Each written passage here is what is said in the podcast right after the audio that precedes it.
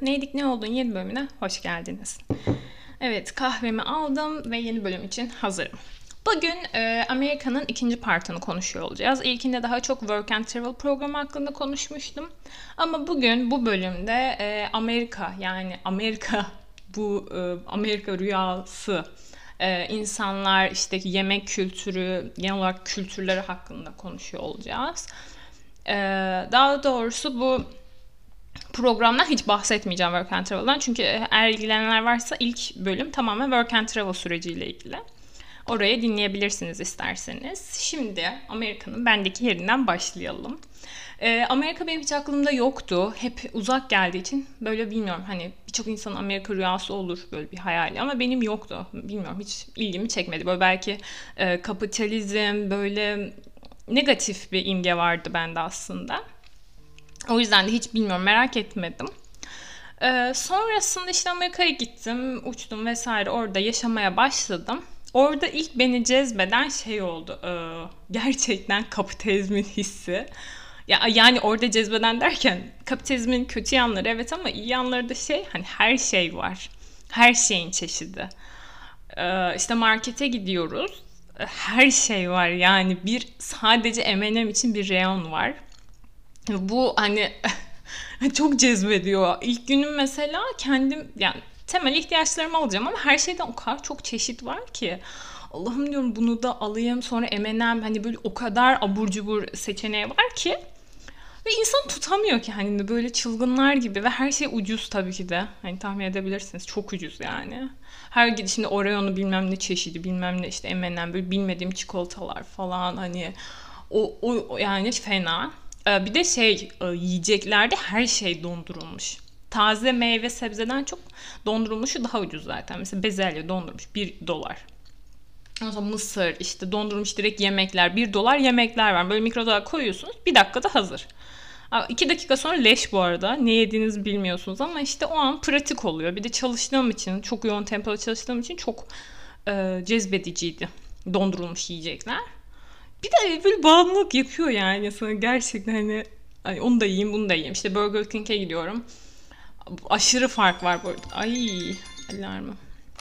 Çok pardon. Ders alarmı. Ee, sonrasında işte şey böyle cezbediyor ve yemek istiyorsunuz. İşte KFC, Burger King, Starbucks hani en büyük zincirler oranın sonuçta ve gidip denedim hepsini. Kesinlikle Türkiye'de biz yani leş bir şey yiyormuşuz. Orijinali bayağı iyi ve ucuz. Ama işte bağımlılık yapıyor. Ucuz ya hani. Hep böyle fast food'a kayıyorsunuz. Gerçekten sadece fast food'a kayıyorsunuz.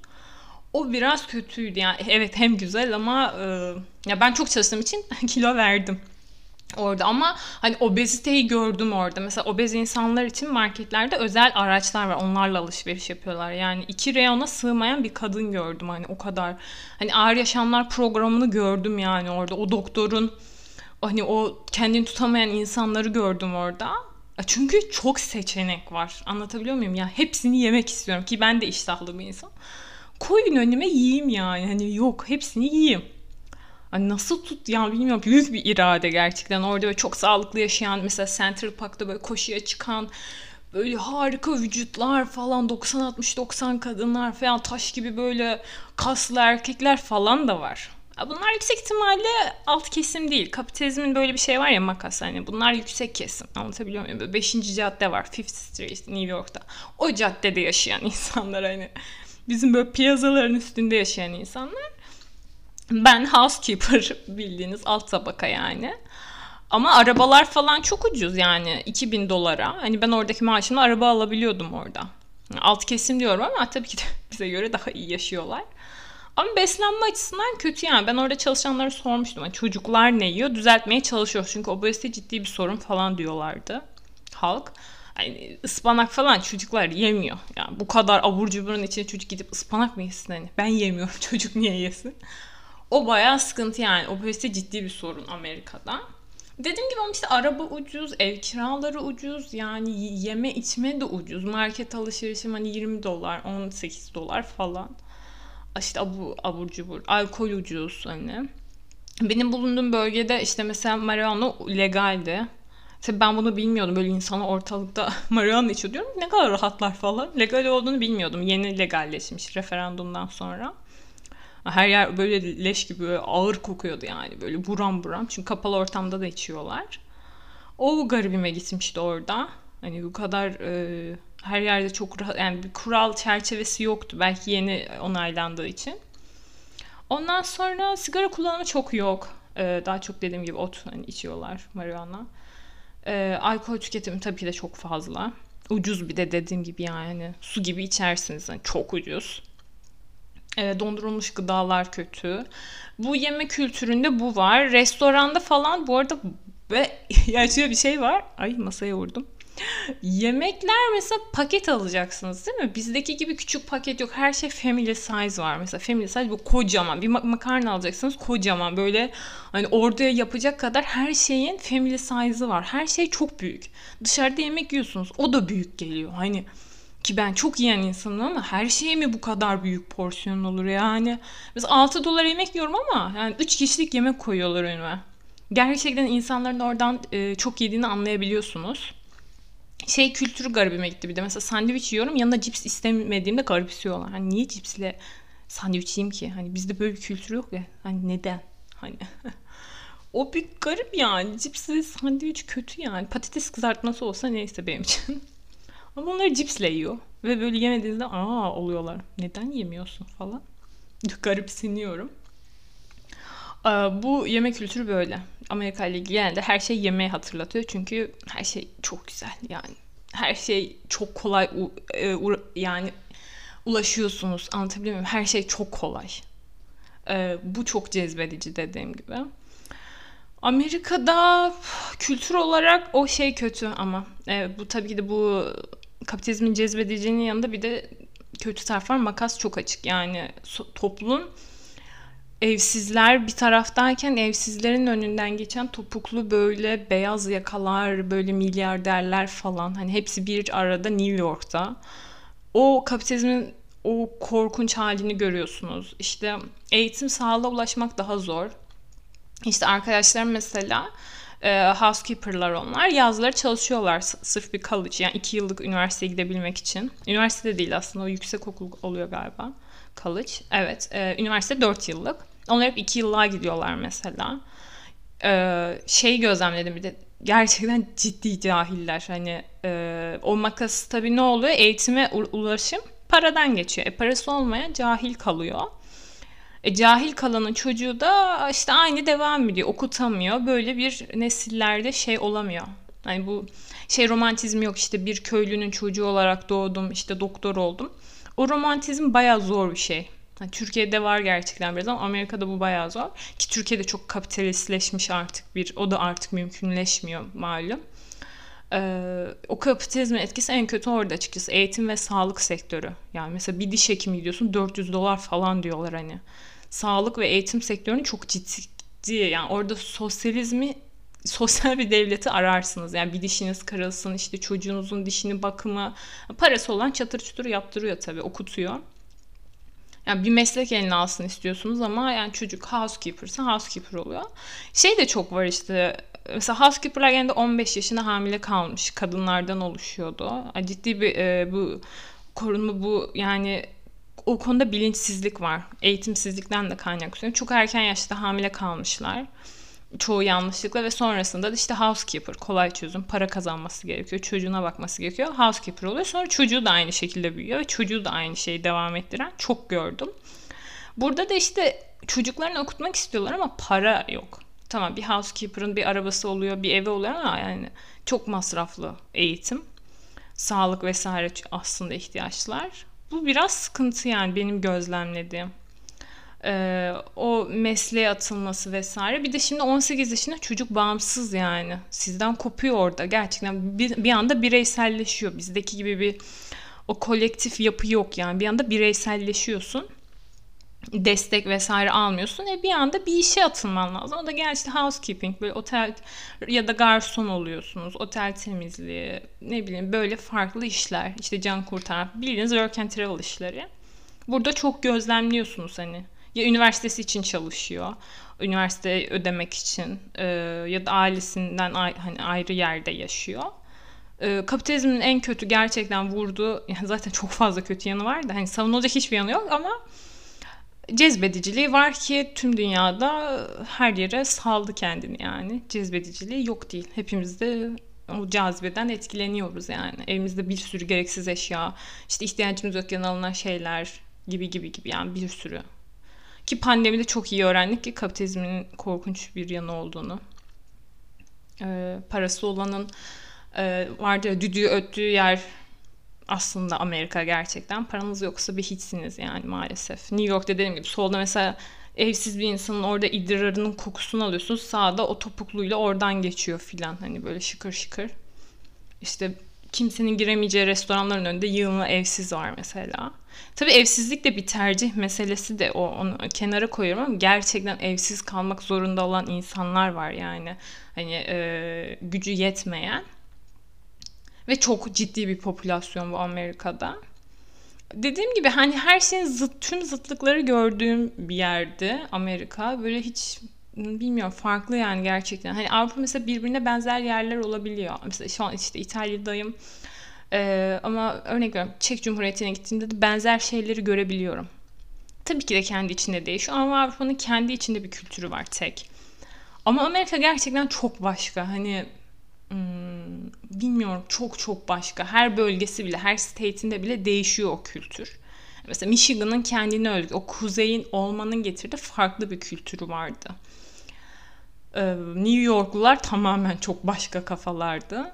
Ee, Michigan daha böyle emekli hayatı yaşadığınız, daha soğuk böyle, e, insanları da daha soğuk olduğu bir yer. Batıya gitmedim ama mesela Vegas'ta daha farklı bir ortam. Ee, ne bileyim Kaliforniya işte o taraflar hani tamamen daha böyle zengin artık hani full zenginlerin olduğu. Farklı tabii ki e, her bölgenin insanı kültürü ama genel olarak Amerika kültürünü gözlemleme şansım oldu. O güzeldi. Ama beni mesela şu an Amerika'da ne doktora yapmak isterim ne yaşamak. Ya ana dili İngilizce o çok büyük bir avantaj gerçekten. Burada mesela zorlanıyorum İtalya'da. Çünkü sadece İtalyanca konuşuyorlar. Çok tutucular bu konuda. İtalyanca konuşmaya çalışıyorum ama yani yeni öğreniyorum sonuçta. Amerika'da hani her şeyinizi anlatabiliyorsunuz çok kolay. Ee, mesela benimki biraz daha Kanada şeyle karışıktı kullanılan İngilizce. Tabii ki o slang dediğimiz kendine ait bir böyle bir ağız tabirler var yani bizde de olduğu gibi. Ama genel olarak İngilizce yani hani güzeldi o açıdan. Ama yaşamak ister miyim? Yaşamak istemem. Tabii ki de kişisel bir şey bu. Yani bilmiyorum. Çok tatlılar, çok şeyler ama yani mesela o cehalet beni çok düşündürdü. İnsanlar farklı yani cehalet de denebilir, denenmeyebilir ama mesela Türkiye'nin nerede olduğunu bilmiyor. Hani Türkiye'ye geçtim hadi Fransa'nın yerini bilmiyor. İşte onu da geçtim hadi İngiltere. Yani Hani ne bileyim ya coğrafik olarak sadece kendilerine ibaret dünyalar. Yani sadece Amerika zaten o kadar büyük bir o kıta ya da en fazla şey Meksika hani. Yani bir haberler her şeyden. O ama biz bilmek zorunda kalıyoruz ya Amerika'yı hani her şey çok etkiliyor dünyada. O garibime gitti. Ee, o eğitim seviyesiyle de tabii ki de alakalı yani daha durumu iyi olan, maddi olarak iyi olanlar tabii ki daha eğitimli, daha bilgili biliyorlar yani dünyada neler oluyor bitiyor ama kendi dünyalarında yaşıyor çoğu. Çoğunluğu öyle. Hani kendi dünyalarında ve sorunsuz diyebileceğim bir hayatları var. Yani bireysel sorunlar var ama hani toplumsal sorunlar yoktu. Tabii ki de sonradan e, birçok olay oldu biliyorsunuz ırkçılık vesaire. Evet ırkçılık benim bulunduğum bölgede çok yoktu kuzeyde ama aşağı indikçe bu olaylar çok çok e, karşılaşılıyor. Eskilere göre daha iyi olduğu söyleniyor. Ama her bölgenin şeyi çok farklı tutumu.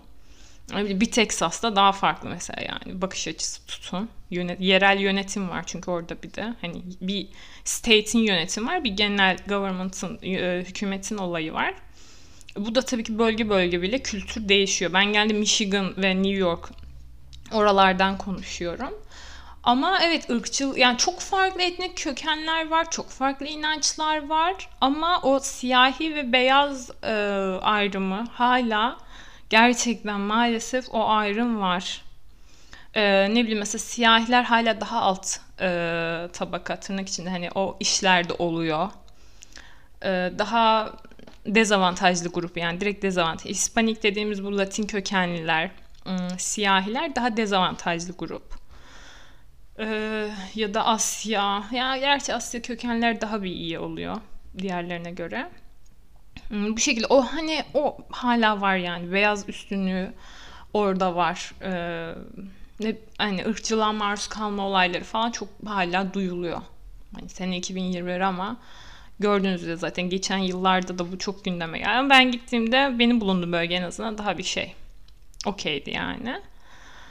Ee, mesela Chicago'da siyahiler gerçekten de e, orada ben şeyi gördüm ya orada ciddi bir siyahi popülasyonunun tabii ki de ne oluyor? Paraya erişemiyor. Paraya erişemeyince eğitim alamıyor. Eğitim alamayınca e, çocuk da okumuyor. falan nesiller boyu böyle gidiyor.